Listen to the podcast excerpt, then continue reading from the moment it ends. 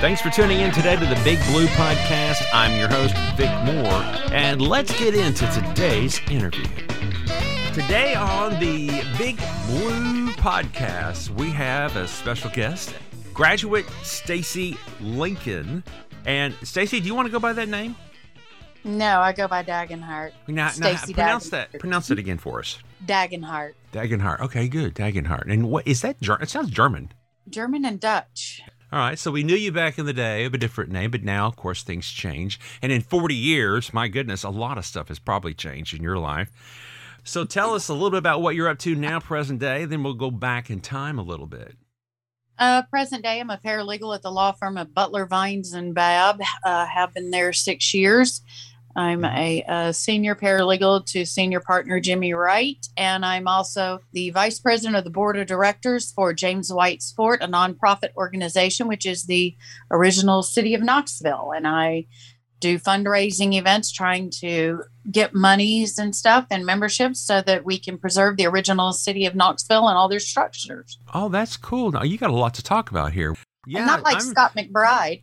yeah, yeah. You know, Scott's was a hilarious edit. I had more fun editing him than anyone else so far. But you know, there's a lot of moving Oh. parts in your story. It sounds like James White Fort. I, you know, that's right there on the corner of. Is it near the Henley Street Bridge? The, the remnant there. Um, yeah, no, it's across the street from the Women's Basketball Hall of Fame. Mm-hmm. What's on the Henley, right across from the Henley Street Bridge? I think you're thinking of Blount Mansion, Okay. All right. Yeah. There's a lot of which is the, the uh, Governor William Blount's first home. Okay. Yeah. Right. Right. William Blount and his wife was Murray, of course, because when everybody says Maryville, right? Yeah, no, I don't, but Right. that's from living in Ohio for 18 years. I, I'm getting my Southern accent back, but I've still got a lot of nuances where people go, "You, you Oh, sound like a. Northerner." Well, lived there 18 years. That's cool. And then we're going to talk about Ohio too. We're going to find out how we get up to Ohio from Farragut. Um, so that's interesting. Paralegal. Um, what do you do there uh, on a day to day basis? I review medical records, summarize them. I do trial prep. I go to trial. I do accident investigations. I do most of mine is medical related. Mm-hmm. You know, I have to go in and find out pre-existing injuries, what's going on with the person. Uh, I do both plaintiff and defense. So when you're doing defense work, you have to uh, dig up dirt, basically, Oh yeah. to prove that they're not injured uh, to the extent that they're trying to say that they are, and Right. Right. do mediations and things of that nature. Um, I'm basically the uh, attorney's right right hand person. Right. Yeah. Well, let me ask you this: in general, do most people try to fake it, or are they on the up and up with the medical? It's both. Okay. I mean, it really is. You get some really honest people who have been hurt, and then you get those, and you start looking at their records, and you're like, he's just looking for an easy payday. You know, and then you get surveillance on them, and you Mhm. see they were at the gym working out, but oh, they've got a bad back. Oh yeah. or they're lifting or do you know they're always doing something they're not supposed to be doing or, or they cannot do but they manage to do it uh, Mhm. but they don't know you're filming them right. Right. like one lady uh, got hurt in walmart and she said she was a pool shark and uh, she did tournaments and everything else and she couldn't shoot anymore and we had an investigator go out several times and film her and she was stretched across doing a one shot to a far pocket stretched across pit pool table Well, oh but i don't do that and i can't drink and her and then picks up a beer after her shot Will Wilhelmina Moscone there. Uh, all right, that's cool. Very interesting. So you get you you have to be on your toes, and you have to vet a lot of information, and you're real Mhm. busy as of late. That's cool. Um, and I want to talk more about James White Fort too. Uh, your your work that you're doing there to help fund it, and maybe we can put a link or two in the notes to help people who are interested in in your endeavor to donate. Uh, we'll do that. oh that would be wonderful Yeah, um, I did that for Scott. I got a merch store link for him, and I'm going to start doing that for other people as well.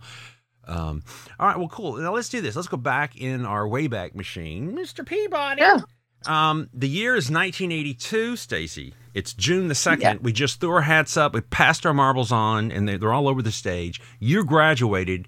What's going through your mind right now? Have you got something planned out? What are you going to do now post high school? I got to go to work. I got to go work at the World's Fair, and I'm at a party, and I'm hungover as hell the next day. That's exactly what was on my mind. Yeah, well, so was I. I was on the souvenir shop there under the Sunsphere.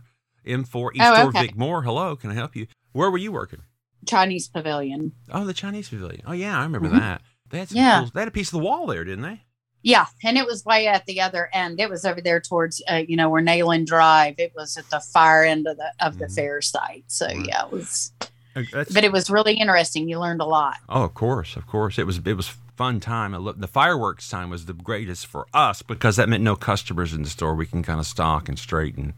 I used to ride around in that, you know, that little thing at night, and at night you would wear like this helmet, and it would play crazy music, and people would wave. It looked like a spaceship going throughout the fair. yeah, yeah. I remember that. I, I used to ride in that with the driver a lot. That's cool. So yeah, you see all over the, the the park. And for those people who are tuning into this and going, "What the heck is the World's Fair? What are they talking about?"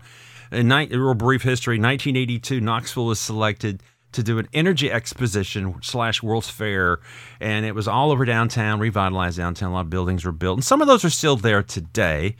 And countries from all over the world, people from all over the world came and celebrated that particular World's Fair in that year. And the next year, I think it went to New Orleans. But um, that's cool. So yeah, and eh, we, if you remember our annual, the Farragut Admiral annual for 1982, we did the photo shoot on the, the campus while it was still being constructed.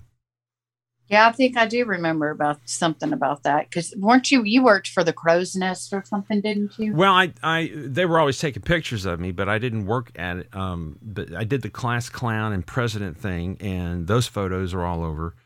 Um, Gwen Gray was with me on the site there. We were in some kind of tubular steel thing that was going somewhere. I may have been the Chinese. I know what you're talking about. Okay, yeah, Yeah, yeah, yeah. yeah. Now that it's the ones who got like you all were class clown, and then you know like Denise Miller and Mike Stone. They were the um athletes, and Right. that Yeah. kind of. yeah. Most Yeah. this and most that, and uh, most likely to do this or that. Yeah. Yeah. Those those photos. But also, when you open up the annual, just the first cover inside, it was a big layout of the model of the World's Fair. I remember. I remember that. My I've got my annual. Uh, it's somewhere around here. Okay, so but I did, I have seen mine. all right, let's get back on on track here. So you are working at the Chinese Pavilion. Uh, of course, that job's going to be ending. Mine did too. Uh, by what was it, October the first or thirty first? I don't know. I quit before them, but then they Oh. were working you like you were in a sweatshirt factory, and that's not on girlfriend's list of fun. Uh-uh. I ain't doing it, so I quit. I just partied there after that. Woo none of that. Woo none of that. Um, no pun intended. yeah, no pun intended. Okay, so cool. Then you you okay? You're through with that. Now, wh- what's on the horizon? What are you gonna do now? Oh God, what did I do? I mean, I went to college for the first year, but what were you I studying? was What was your study? medicine, uh, pre med. But Mm-hmm. I was one of those people who went and partied a lot and didn't learn much and ended up dropping out at that point. I didn't go back to college until I turned 50 when I went back and got my degree. Oh, cool. I did that too. I a late studier as well.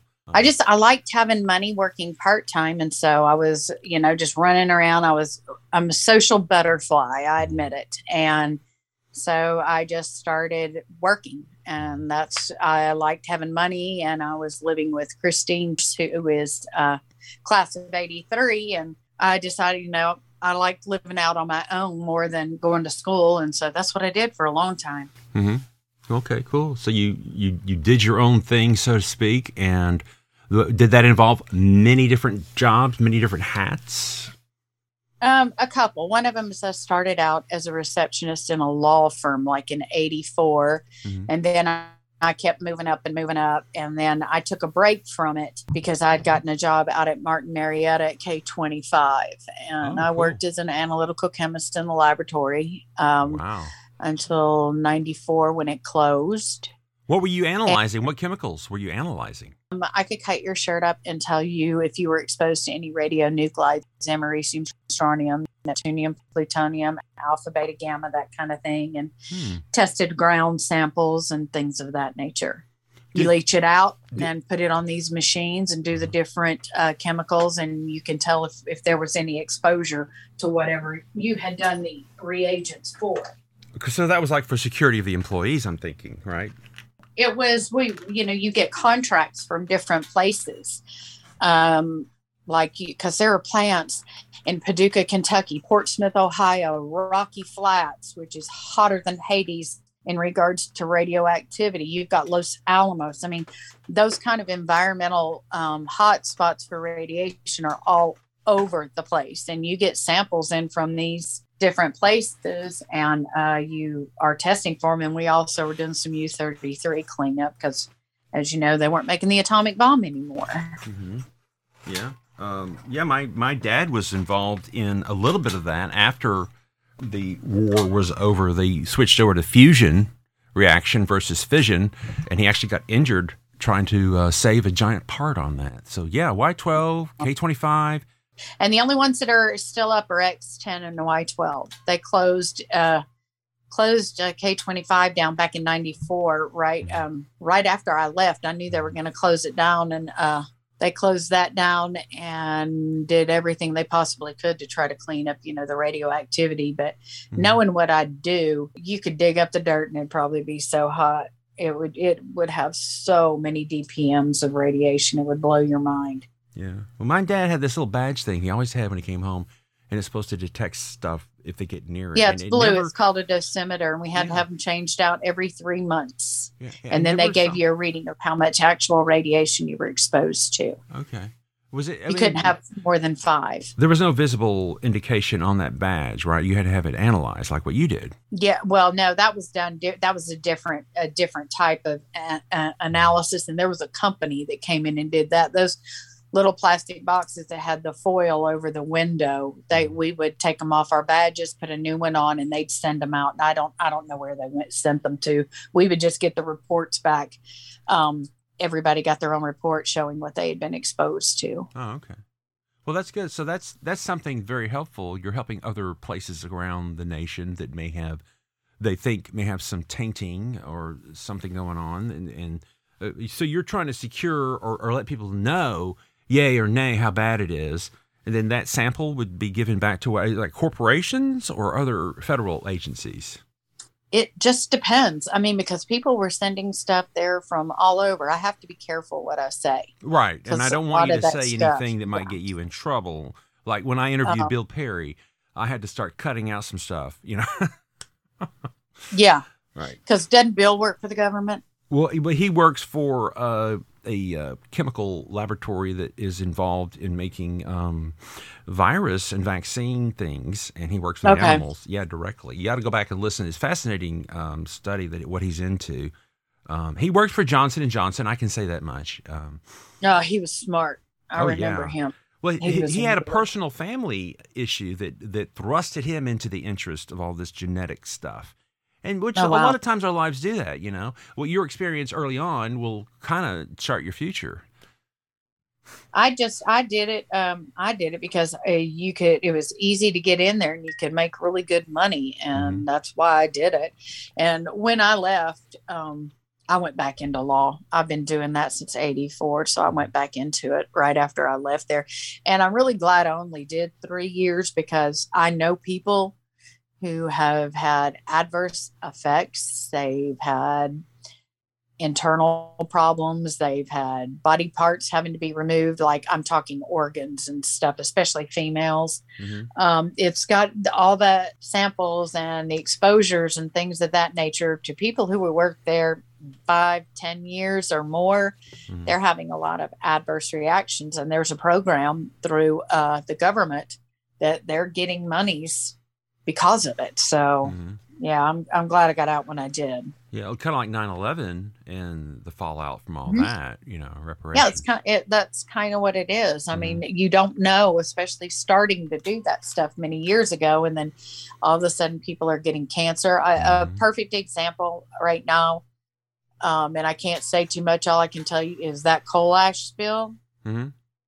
There are more lawsuits because of cancers mm. Over there in Harriman. You can check the Harriman one, right? Over there, Harriman. Yes, yeah. yes, that's a perfect example. Because Watts that. Bar and Sequoyah are nuclear plants. Mm-hmm. And what the coal ash though was on site at the plant plant per se, but but how, it wasn't really connected to outside entities, was it? They did all their own coal manufacturing. When they had that spill, the when that that mass amount, uh, I think it was in 2008, that huge massive spill. Mm-hmm moved houses. It was so bad and things of that nature. People got really, really sick. People died from it because, I mean, the fish were dying and everything. Yeah, Yeah. that's that was to- that was all toxins. So it went in the river system and went everywhere, not just in heroin. Mhm. Mm-hmm. Okay. And there are tons of lawsuits going on right now, class action lawsuits over that coal coal ash spill. I tell you, it you know, industry corporations these days, they're making money hand over fist. They're harming people hand over fist, and it seems like they can afford to deal with their disasters. They make so much money. Well, I saw a video of the spill letting loose when it happened on our local television. I was in Knoxville at the time, and I think it has something to do with a, with a reservoir that wasn't uh, quite up to snuff, and it just burst through like a dam. And that's a distinct Yeah. possibility. I mean, Yeah. these things, if you're, you know, some of these cisterns and stuff that they're buried, I mean, because I know there were some out at K25, some of them that are buried by now, you know, if they're not in concrete, which is the only way that you can keep that stuff from getting out, you know, as we both know, to take a, a barrel that you, a burn barrel you put in the back of your yard over time, it's going to rust and get holes in it.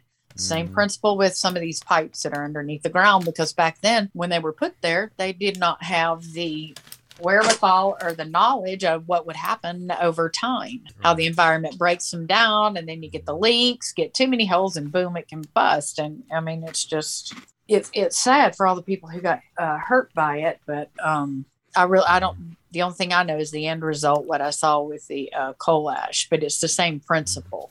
Okay, now you're you're working in that area. You found your niche. It looks like the law profession is something you really enjoyed. Mm-hmm. And then what were you doing at that time? And give us a kind of a year. God, I moved to Ohio in 94, 95, January of 95. Okay. So I was, you know, I, I was gone for 18 years and I actually moved back the night before our 30th. I was working in law up north the entire time. All right. Let me ask you this: How in the world did you jump from Farragut area to Ohio, and what city did you land in? Um, a friend of mine uh, that I had met, I had done a stint working at the University of Tennessee Athletic Department. Mhm. as a temp because I didn't know what I wanted to do. And she and I became really good friends. And um, she moved back to Ohio. Well, she started doing work down in. I was I was gone into law. I was back working, and she'd gone down to Atlanta. She moved to Atlanta, and she was coming through here and said, "Hey, come to Ohio with me. I'm tired of making the drive by myself to see my family because that's where she was from." And I made a trip up there with her and met a man, and the rest is history on how I got moved up there. Okay, there you go. So you started a new life, a new relationship. Um, Yeah. I did, and he and I didn't work out. And uh, I was working at a very large firm and was working for an attorney who'd gone through a divorce and started dating my boss Oh wow. and ended up marrying him. What what uh, can you talk about? What job that was? Were, were, your boss? Uh huh. was? I was a I was a pair I was a lead team leader paralegal for a huge firm in Dayton, Ohio. What what did they think about you, a Southern uh, gal? they loved up? it. They made me talk all the time. There's just something about our voices in the South that are so pleasing and different. You know. I would say stuff like, oh, one day my boss came out and there happened to be a bunch of the partners standing around. And my boss wanted something. And I'm turning around looking at somebody. And I said, I can't find that file. And they went, What? And oh my God, that I heard about that. I can't find a file. Oh, if I heard that once, I heard it a million times. So I was like, Oh my God. That was the new uh, hot button phrase around the firm to say. You know. And to say it with a southern twang, I can't find that file. And did it translate to other things like I can't find my phone? it, it was anything, or they just sit there and talk to me just so I talk Southern. And it was like, then, you know, by the end of it, I come home and everybody says, God, you don't sound like you're from here. And I'm like, I've been gone 18 years. What do you expect? Give me a break here. I got a new language. That's what everybody, it, that, no, we, it's normal for us. For them up there, it's a different language. And they do, they love Southerners to talk to them. Oh, that's great. Yeah. It- I actually worked for a firm up there and was in there, and one of the attorneys was from here, and he graduated from Bearden in 1984, Wow. and he went to law school up at the University of Dayton, which is a Catholic law school. Uh-huh. He worked in my firm, but he was in the band at Bearden and graduated in 84. Oh, well, small world, you know. Here you are. Try to try to get try to escape that bulldog area, and here it comes with you. I know. He's still up there. Not me. I came back home. Okay, so let me ask you this: It looks like you, for 18 years, I, I'm, I'm assuming you didn't just stay with one firm. That you that you maybe you found some other places to work there. I had to because I married an attorney, and Mhm. so if they didn't do nepotism. They wanted oh oh because there was a lot of single people. They wanted everybody to date the single girls, but when they got married to them, we all had to quit. There was like Yeah. four of us when I was up there that Mhm. ended up having to quit because we'd married one of the attorneys. Why, why is Um, I mean I think I know the answer to this, but for the listener's sake, why is that an issue? Nepotism in in the attorney world. because they don't want uh be favoritism flat out um one of the th- comments was made by my boss went to one of the heads of the uh the woman who was over everybody because we had like 200 employees and said "Gee, I don't- I don't feel like I can tell her what to do because she's an attorney's wife Mm. and so, since um, the managing partner was in my wedding, um, he said, You're going to have to find something else. And so, you know, at the time, Casey and I were like, Okay. And I couldn't find a job because I was a conflict of interest everywhere. So, I ended up working in Cincinnati. Mm. So it's a completely different city. Had to. Mhm. I drove to Cincy every day. Now, is that a jurisdictional by default solving of the problem? Or, d- like, for example, if you took your relationship with you across to another city, you're, you're in the same boat again, right? No, because we he was plaintiff's work, and because there was a huge conglomerate firm just like what he worked for Mhm.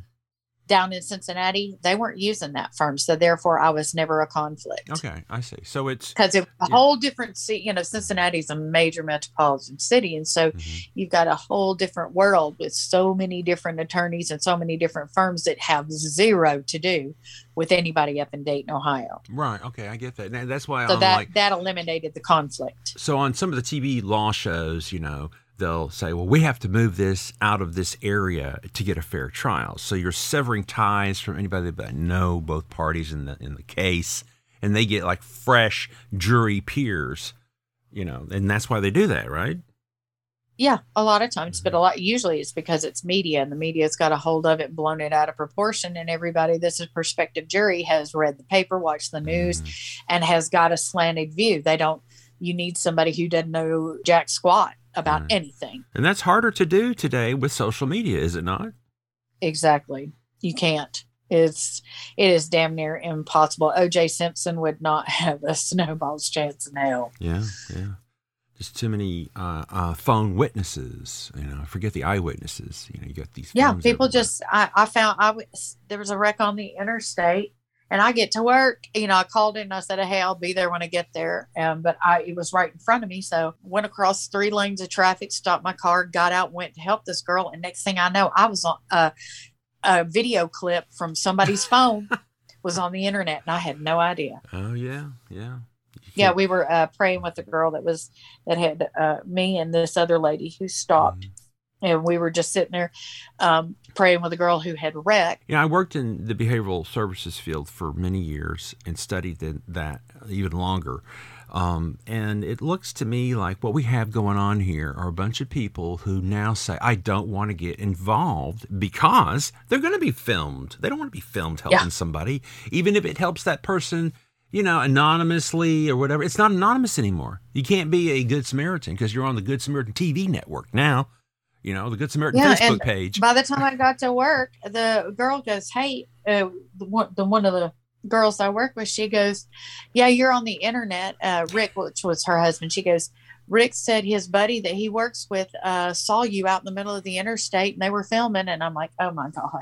I was like, yeah. I said it wasn't good. She rolled her, flipped her car in the air Mhm. three times. I Oh, said, wow. you know, it's that's not something that people want filmed, but, you know, whoever Mhm. did it, go team Yeah, kind yeah, of right. But I, you know, people do that. They just will stop, and it can be helpful and it can be hurtful. Mhm. You just never know. So, uh, how many would you say different uh, law firms did you employ at in your 18 years there in uh, in Ohio? In Ohio, Yeah. uh, three. Okay, three.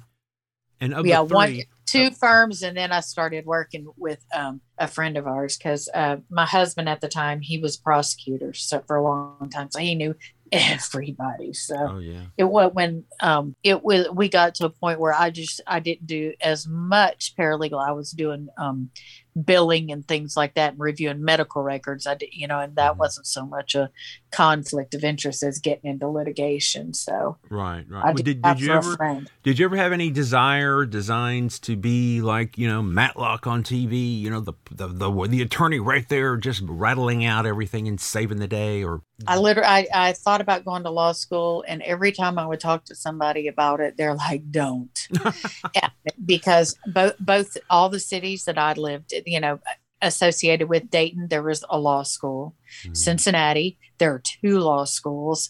So anywhere I was, the market is completely saturated and kids were coming out with not they didn't have the ability to get jobs. Or if they did, they didn't pay squat. Yeah, yeah. A Juris Doctor degree is it is it like a th- three year program, two year program? Um, it's three. If you re- want to, you can get it done in two and a half by going year round. It just it just depends on the school. Some let you and some do not.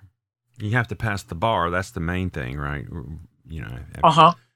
And Yeah. has it, has, has has the bar gone like virtual now with COVID? A lot of places No. going on on virtual. No, they just make the rooms smaller and it's harder to get tests. Um, I have a friend who ran into the same trying to get test out for her pharmacy boards because she was a pharmacist Mhm. and um, it took almost a year to be able to take it because everybody was filling those covid slots so, Mm. those slots up so fast Wow. because you have to go somewhere to take that kind of stuff Well, in Tennessee now, the governor um, this last year made it easier for um, licensed professional counselors who are done with their uh, schoolwork to have their hours supervised still, but it's all virtual. It's done through camera and um, you know electronic uh, patients, and I think that's really Yeah. cool. That makes it a lot easier for people to get that done.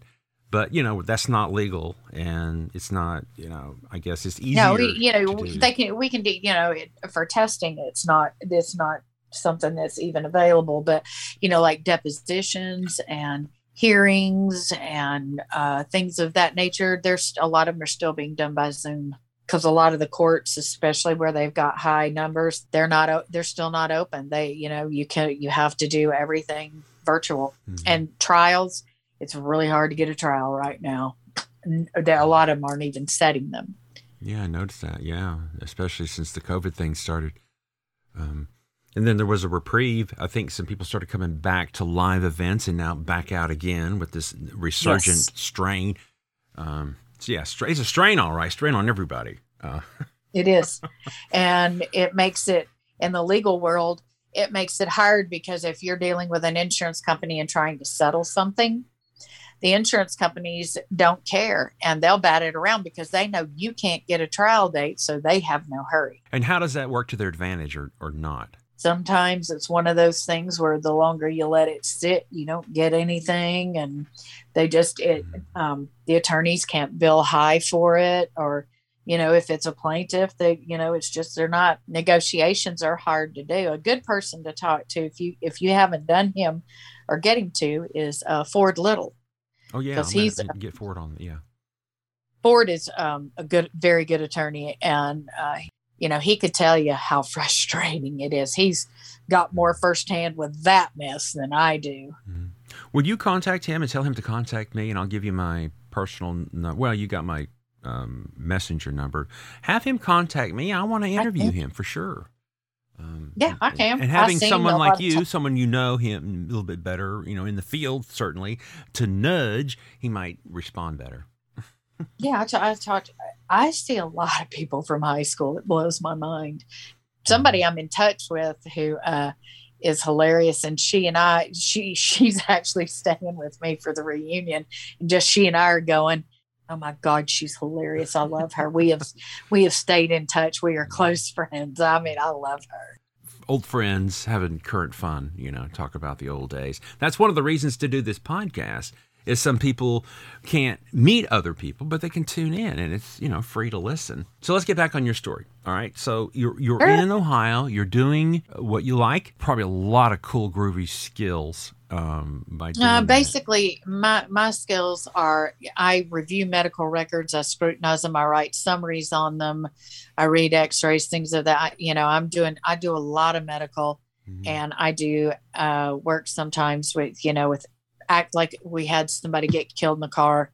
So I go out and I have to film other the plaintiff's attorneys in there, and I mean then you got to film removing stuff, and so you're crawling around in a cab of a truck that's laden with blood and crap, and it's Mhm. that kind. I like doing that kind of stuff. So I'm I'm, I'm a mixed bag of tricks on that. All right. Well, let me ask you. You said it was it was a, it was kind of staged to give you practice, or was it a real accident?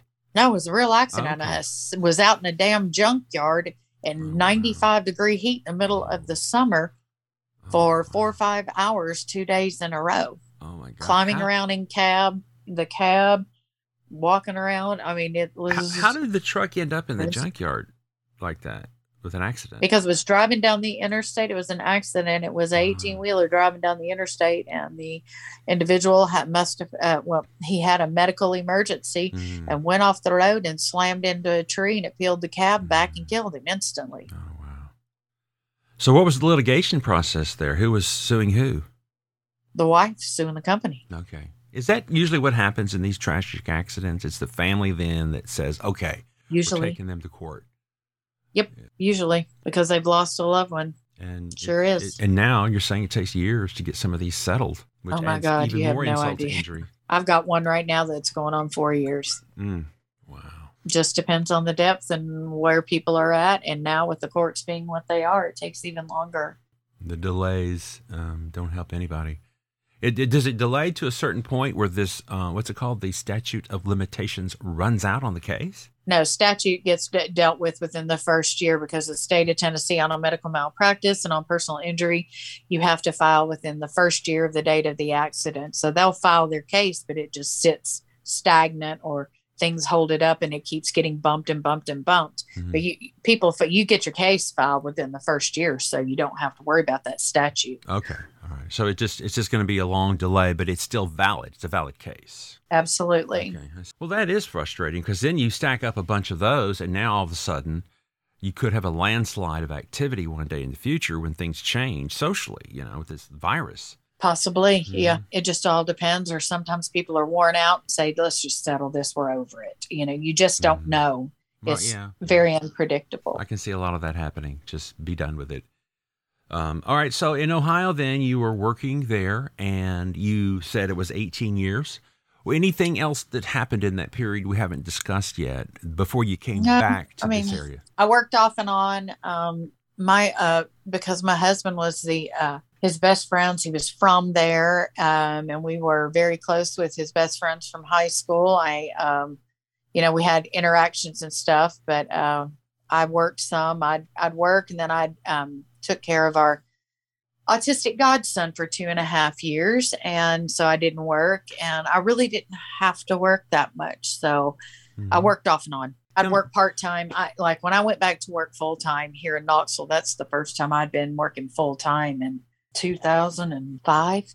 Tell me about your godson. Tell- What was what was um what was that involvement like? Oh, he's absolutely wonderful. He's going to be 18 in February, and uh, and he's my heart. He comes and stays with us, uh, with Mhm. me, and he um he actually uh is very good at music, and he's in a huge band, uh, Centerville Jazz Band, which is over 200 kids, and they're marching in the Macy's Thanksgiving Day Parade. So I'm headed to New York City to watch him. Cool. Oh, so the parade is on then. Yes, very much so. They're taking my money and everything. Yeah. they better be on.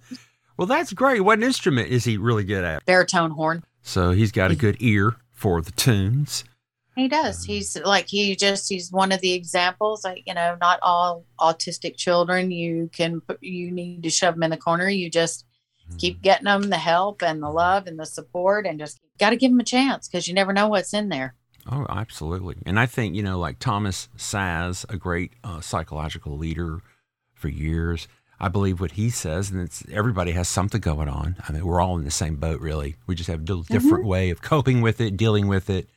And I really think, you know, with all my study and training, there really is no such thing as a mental illness. We're just mental people, and we have things that we do. Yeah.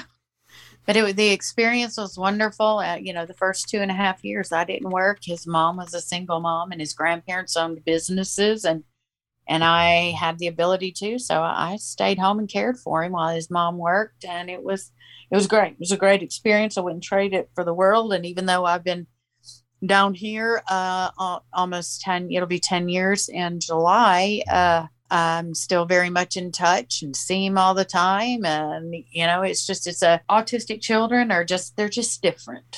And I wouldn't mm-hmm. trade my time for that for the world for mm-hmm. all the money in the world that, you know, of working. I was so glad I had the ability to not have to work and able to take care of him. And it was wonderful. And Did you- he's a did you- wonderful kid. Did you hear about Elon Musk, who came out publicly saying that he has an, an autism disorder? No, I did not. He's the person with the SpaceX program and the Tesla car. Yeah, he hosted Saturday Night Live not long ago and mentioned it to the world that he has autism.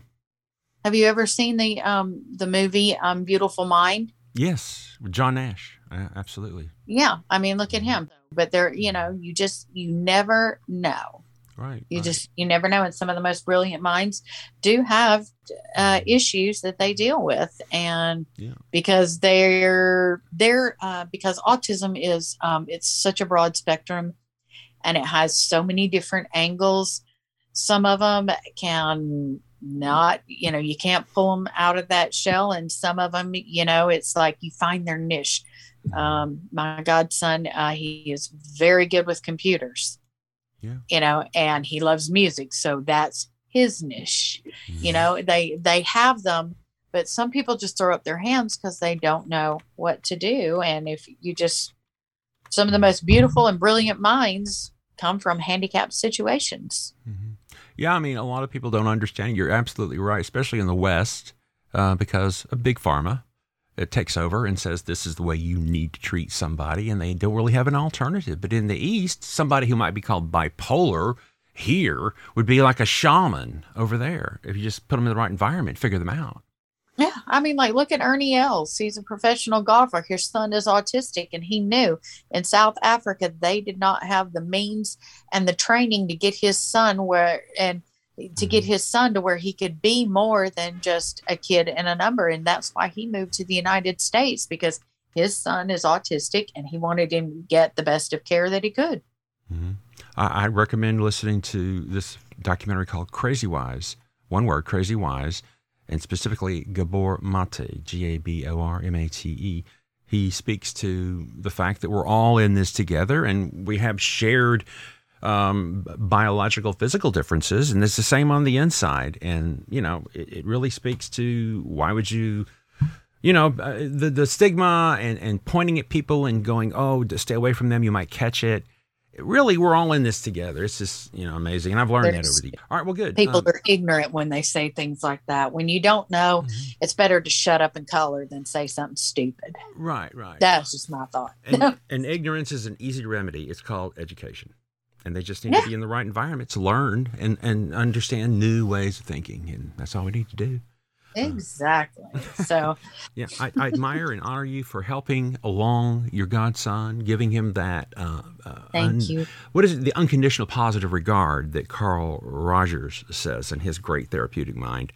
You know, being with the person congruently, overlooking anything that someone else might point at, and you're just there with that soul and you're supporting them on their level. And I'm sure you've done that over and over with him. oh Um, yeah So that's great. and he would just you know he's just he's come so far and you know what's so funny is i remember you know picking him up off the ground and now he's six three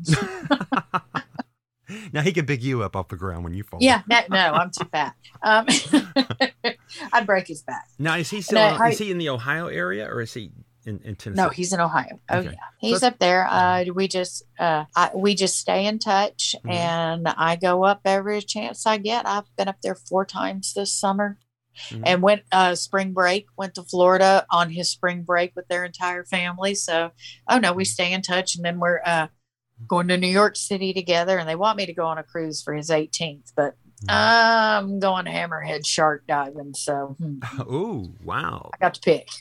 I'm an avid scuba diver. Oh, cool. And how, how far down are you rated to?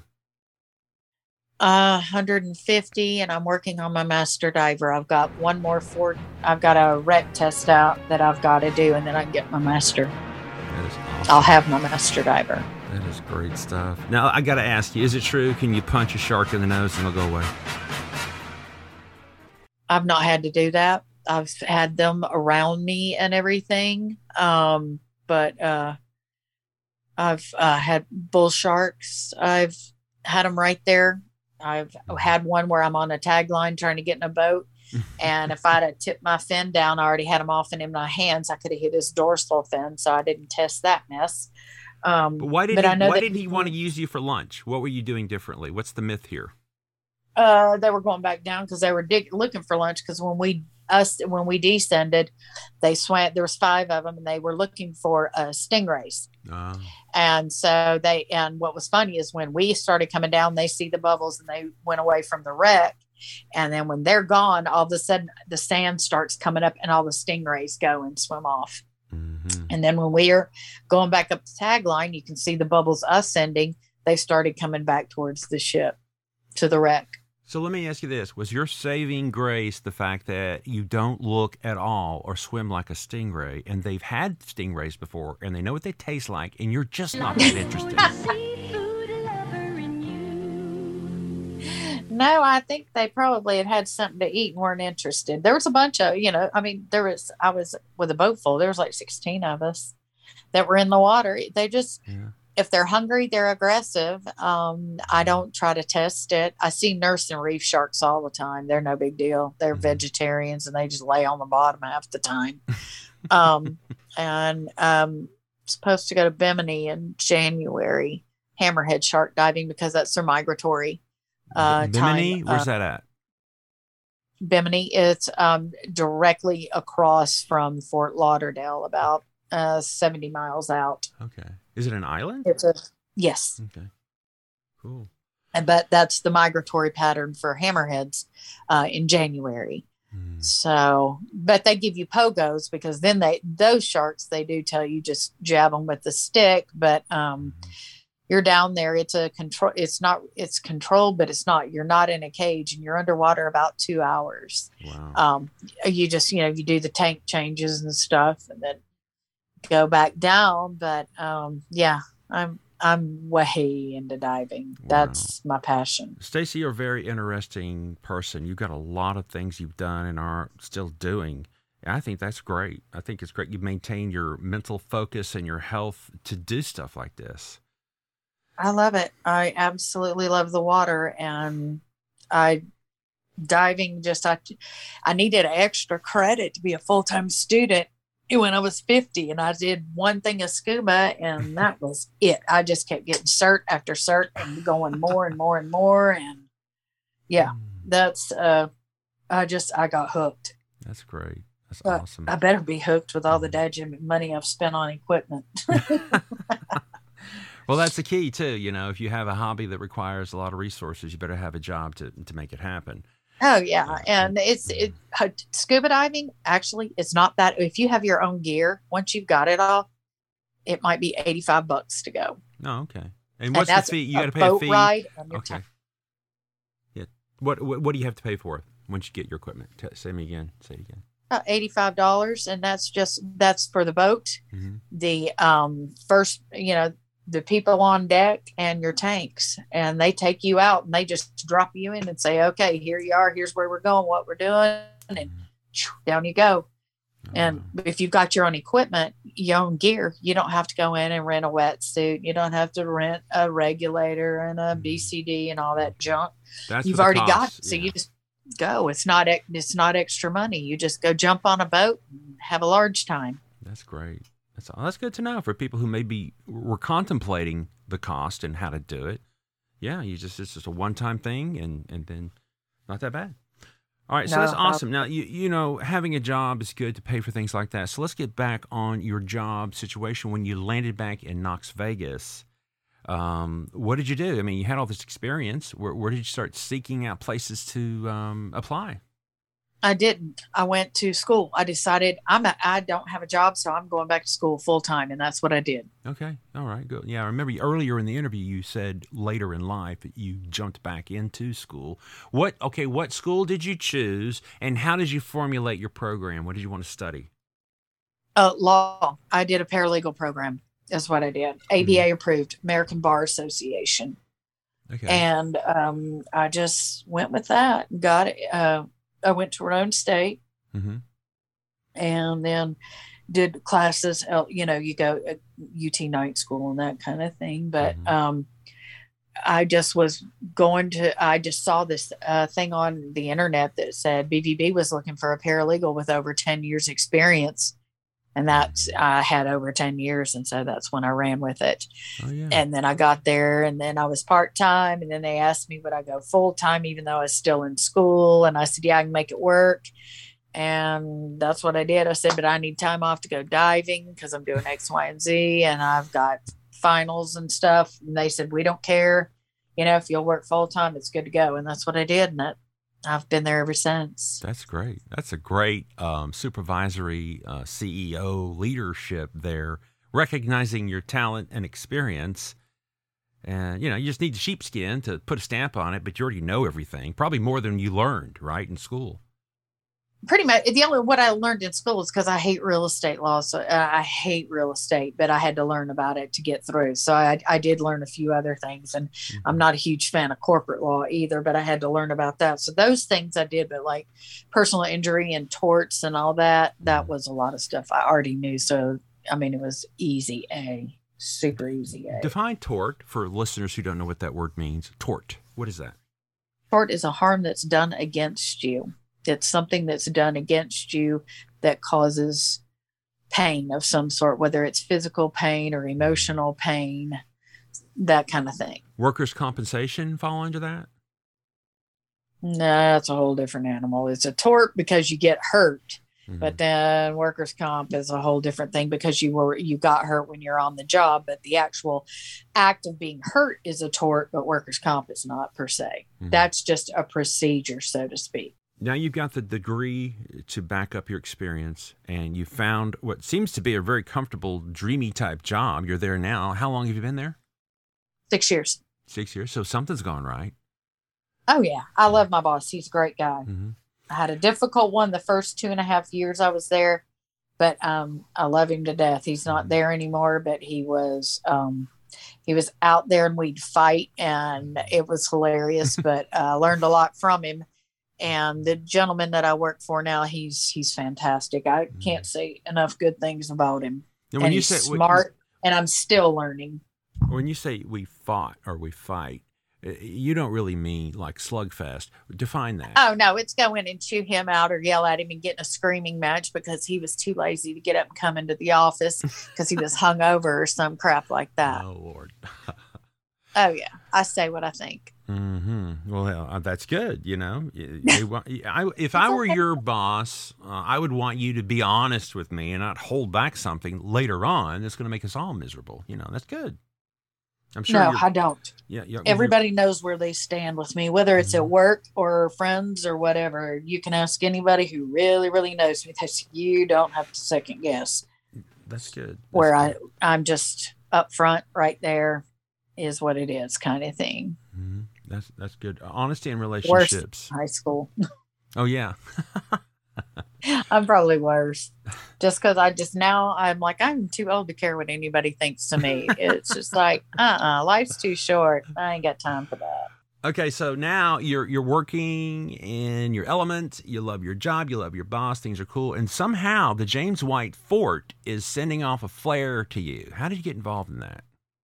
Because I worked uh, on the side volunteer for 10 years with Dogwood Arts Festival. I did Monte Carlos, barbecue competitions, all that kind of stuff. I've done I worked with Dogwood for 10 years. Hmm. And the uh, when I moved back, I bumped into the executive director and the president of James White Fort at a Christmas function, and they said, "Hey, would you ever be interested in uh, being on the board for James White?" And I said, "Sure." I, I love the guys I worked with and everything. And next thing you know, I was getting an email with an invitation to join the board. I joined the board, and within four months, got asked if I would be the vice president. Oh wow, that was quick. Yeah. so, So, what are your duties as the vice president? What do you do? just help raise funds uh, to preserve uh, the original city of Knoxville. The original city of Knoxville. Where are you talking about? Like the fort itself? Yes. Okay. Right. there's buildings the actual buildings the main house there's kitchen there's an outhouse there's a blacksmith shop there's a guest house um, there's a, uh butcher shop and there is also a house that is uh, where they made shoes and textiles and we have all the stuff uh, the original stuff that was from that. Um, yeah we are trying to preserve it. We just you know like last two years ago when covid started it was a great time to do it we had gotten a $25,000 net donation from Knox County and we rebuilt the walls around it because cool. those all that all that locust which is super hard it was still in good shape but the supports weren't so we had to have everything restructured and it cost us 25 grand but it was you know it was great we but we raised that you know we went Tim Burchett was uh, absolutely wonderful at helping us, and he wrote us a check of excess funds that Knox County had and gave it to us, and we, we, we rebuilt uh, the walls around the fort that protected it. Well, yeah. It's the original walls, Mhm. but the supports on the inside are not because they were worn out. Right. So you you try to make it preserve the look as well as you know, make it stronger. Oh yeah. We do have to do the chinking from time to time. Some of the board members, some of the guys do it. Uh, we'll pull up concrete and stuff. And that's not uh, we that's do the not grounds. that that's not uh, cheap to do because you, again, you're, you're it's like a work of art. You're trying to help here, not just somebody's backyard. So it's going to require expertise, and it may even involve somebody who's artistic to preserve the look. So these donations you need and require to keep the original city of Knoxville together. You know, it's more than just you know building a, another fort from somebody's backyard. You know. Yeah, no, it's nothing like that. You know, you know, you've got quilts and stuff that have to be preserved a certain way. You Mhm. have the tools and utensils that were utilized um, when they were like the blacksmith shop. We've get we've got it. We've got this kid who is way into that kind of stuff. I call him a kid. He's 27, but he will come in and do demonstrations and make things. He made a knife for uh, one gentleman one time. I mean, we we have um, reenactors that'll come in and they'll cook things and they'll do the weaving and stuff. I mean, it's just all of it. We keep we are uh, the photographs that are in it. James White's is in there. We preserve everything. The original beds are in the in the main house. We still have a lot of that as well as hauntings. Okay, so I'm, I'm tuning in today to the podcast. I'm really interested in helping your cause and helping preserve this land and the, the building. How would I write a check or whatever, contact you to get a donation to you? What's the way to do it? Go to jameswhitesfort.org and on the front page it t- tells you exactly how to donate. You can click on a button and donate. All right, so and every penny and you can choose what you want it to go to if you want it to go to special events like sometimes we have special events people have weddings there Mhm. um, or you can choose for it to go to the blacksmith shop or it can be just in the general fund or the beautification board because Mhm. on the inside we try to keep period time plants but on the outside of the fort we have uh, you know we pay landscapers to come in and do it and we've actually got um, we are we get a huge break on the landscaping and a lot of the woodwork uh, because um, there are two guys that are friends of a board member and they come in and they donate their time and do it. Like we built 30 benches we all pay you know the board members we all donated the money for the benches to get the wood. And a bunch of us we came in there two nights and two weeks and we built 30 solid wood benches. And it's because of the donations from people or people's time is where we get to do these things that help preserve it. Mhm. yeah, there's a lot of moving parts there to keep it operating. Um, there's a whole lot. Yeah, um, I'm at the right website now we've now. got electrical work that's got to be upgraded I'm at the website now, 1786, Knoxville's first home, James White's with an S, fort.org. Mhm. For those interested in donating and checking it out, that's awesome. Um, and it sounds like they got the right person here to be in charge of fundraising. You know all about this stuff. We, uh, I, I, I'm always learning. There are pe- like our executive director, Sam Maynard, is amazing. He's like a walking encyclopedia of it. Um, and there, you know, in some of these, uh, one of our treasurer, he is art history. He's a banker, but he's also an art history major. So he knows that, you know, you're all, you're always learning new things about it. Um, I try to uh, know as much as I can, but when I don't, I defer. And we've got a curator who is awesome. He also uh, goes around and does graves for families, Mhm. to grave history and different. Um, he goes around to cemeteries and does that kind of thing. So everybody that is involved all has an interest in whether it's the history of Knoxville, the history of the state of Tennessee. It's all you know to preserve all the history that's out there because as we know things are changing rapidly and um you know you never know when one day somebody's just they're just going to be done with it all Right. Yeah. Uh, look, I'm looking on the website. The the website sponsor for the Fort website is Home Trust Bank. Put a plug in for them. And the hours December through March, 10 to 4, Monday through Friday, and April through November, 9:30 to 5. 205 East Hill Avenue. There in Knox Vegas Knoxville. right across the street from the women's basketball hall of fame Yeah, that big giant huge basketball hanging out Yep. there. Doesn't our it say parking lot is right across the street from it and see that's something else we're having to like right now we're working on funding because it's going to cost us $53000 to redo our parking lot Oh wow. yeah and not just a painted with that black stuff that smells so bad. You're going to redo it the whole thing. have to we've got too many with a lot of the trees um, have rooted under some of it. Oh wow. um, we've got potholes and stuff because of it. It's got we have to totally redo it. It's got to be filled in and and asphalt. It's got to have it all done. Wow.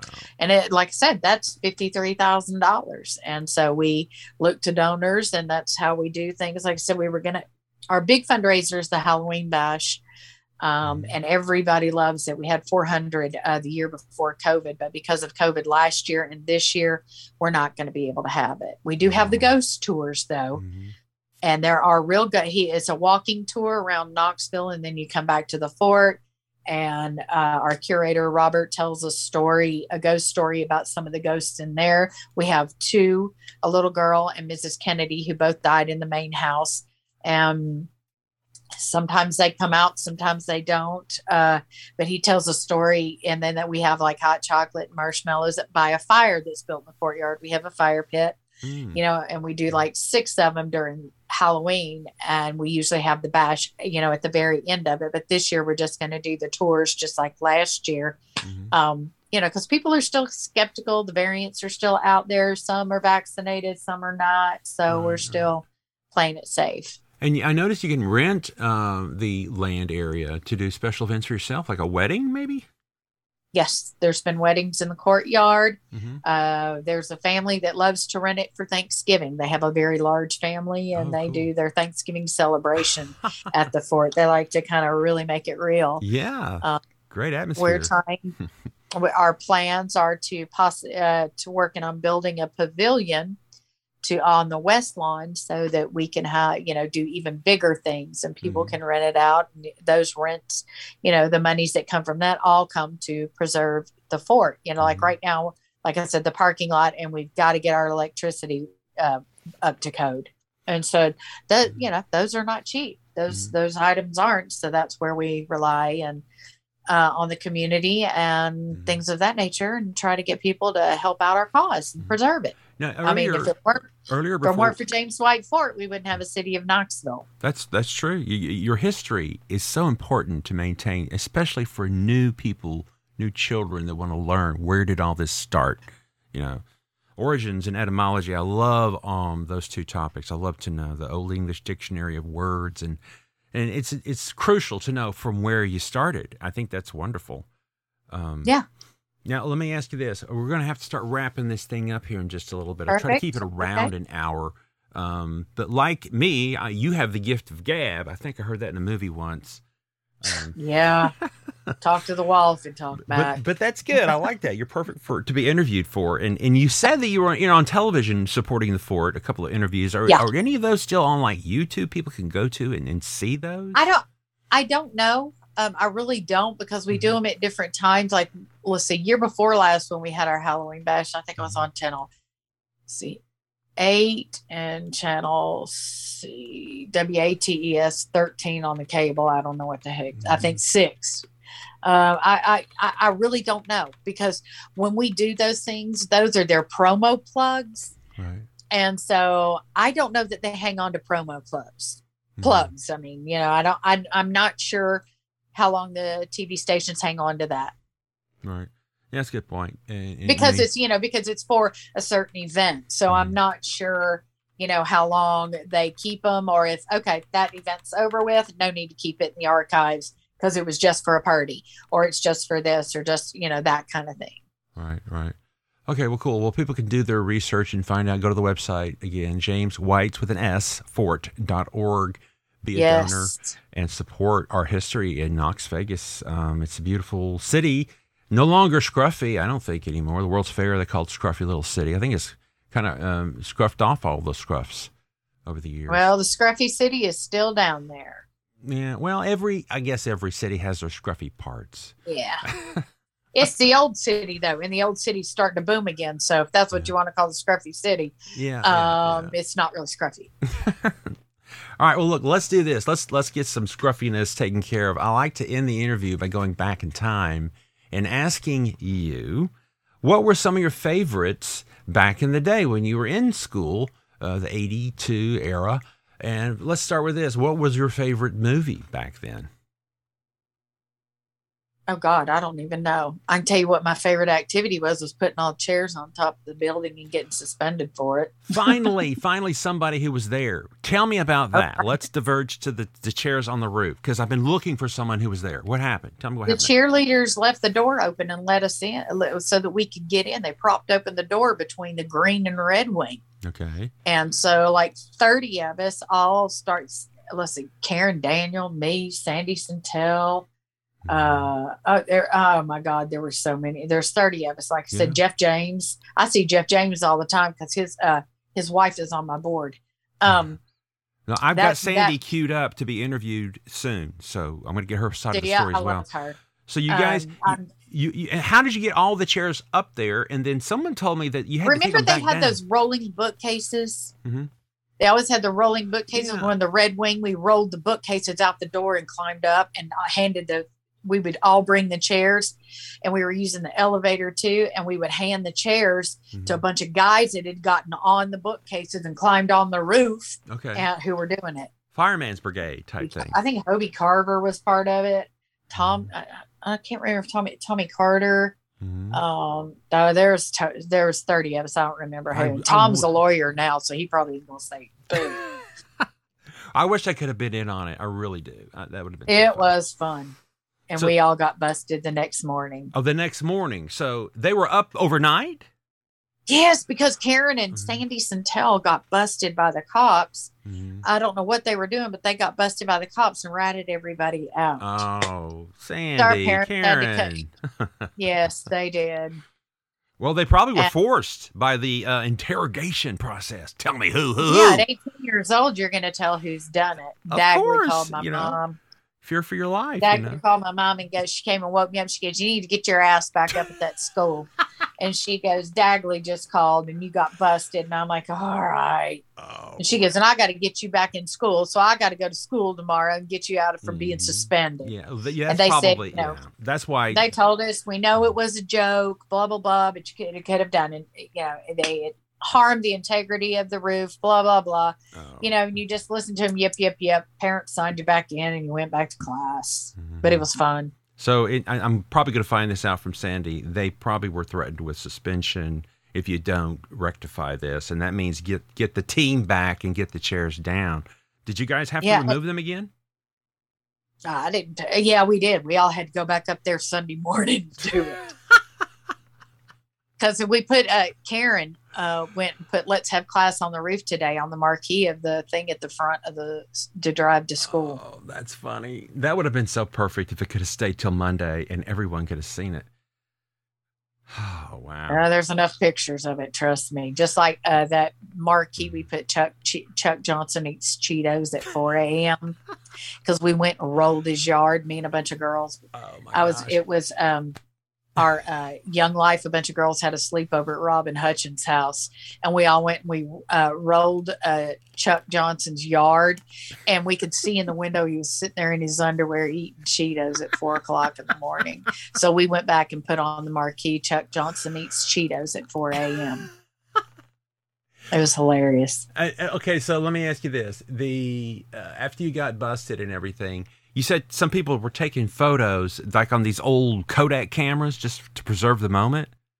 I have no idea. I've just seen photos, and so uh, probably Pro- Some, if you know who has those, please funnel them my way. I got to get this on the. it Facebook might page. be it might be Karen. That's somebody you need to talk to. Karen, uh, you know, she was there with God. We had so much fun doing that stuff. Oh, it was hilarious. It was hilarious. But yeah, we all did that. We all got busted, but it was because the cheerleaders. Susan Smith was one of them. I still see Susan. Yeah, I remember Susan. I want to get everybody interviewed on this podcast. Okay, I'll get a hold of her. Um, Still funny as all get out. I love her. no, that's great. I'm finally glad to talk to somebody about what happened there because I wasn't able to be a part of it. And It I was great. It was Oh, hilarious. yeah, I'd love to get the photos. Um, because if you look on the Facebook page, there's a picture of the school, and I kind of made stick stick chairs and put it on top Yeah. of the roof. Uh huh. Karen may have Karen may have them, or maybe even Sandy. I don't know. hmm Well, we'll find out. Well, it'll it'll divulge eventually. Um, now, you say you're planning on coming to the reunion next year in July. Yes. I am. That's awesome. Okay, good. Yep. Me and Genya. No, I remember. Yeah, Genya. I don't think I pronounced it Genya though. Genya. Genya. Um, okay, what were your favorite sports back then? Football and swimming, and obviously I'm a diver, so I still watch football, and I I'm obviously still swimming. Okay, cool, cool, yeah. Um, and then any teachers that really inspired you? Uh, Sue Howard. She taught health occupations. Mm-hmm. I saw John Grease at a political function uh, about a month ago for JJ Jones. I saw John Grease and I went, I had you for economics. And he goes, What? and I said, You don't recognize me. And then I told him who I was. He's like, Oh my gosh. Wow, is he still? He's still- real sick. no realtor. All right, and then uh, your hangout spots that you used to have fun at. Uh, when uh, when um, well, I was always at Flanagan's, which was illegal, but I got in all the time. Um, Horizons, which was illegal, but I got in all the time. You know, and then some cruising around Gaddy's and stuff. But I was a little defiant thing, so I was usually at a bar. Yeah, always, I, or I go to the last lap or the library. I was always hanging out out down on campus Mm-hmm. if I wasn't at Flanagan's or Confetti's or Trivia or whatever the heck it was, uh, Lord Lindsay's a lot. Lord Lindsay's and Michael's, you know, I was I was at dance places all the time, and because I had a fake ID, I got in. and then you ended up in the in the legal field. So I guess you know it, it gave Yeah. you some kind of experience as to what it's like to be uh, against the law, and then now you're you're helping the law get straightened out. I know. How's that for an oxymoron? Well, that's great. I you know you've been a wonderful interview, Stacy. I will be editing this, so give me give me a few days to get it right. Thank you for again for tuning in today, everybody, and listening to Stacy Dagenhart here today on the Big Blue Podcast. Stacy, you've been wonderful. Thanks again, and give us give us some final words of wisdom. Sum up the last forty years in one statement. What's what's the word of the wisdom? Don't change anything.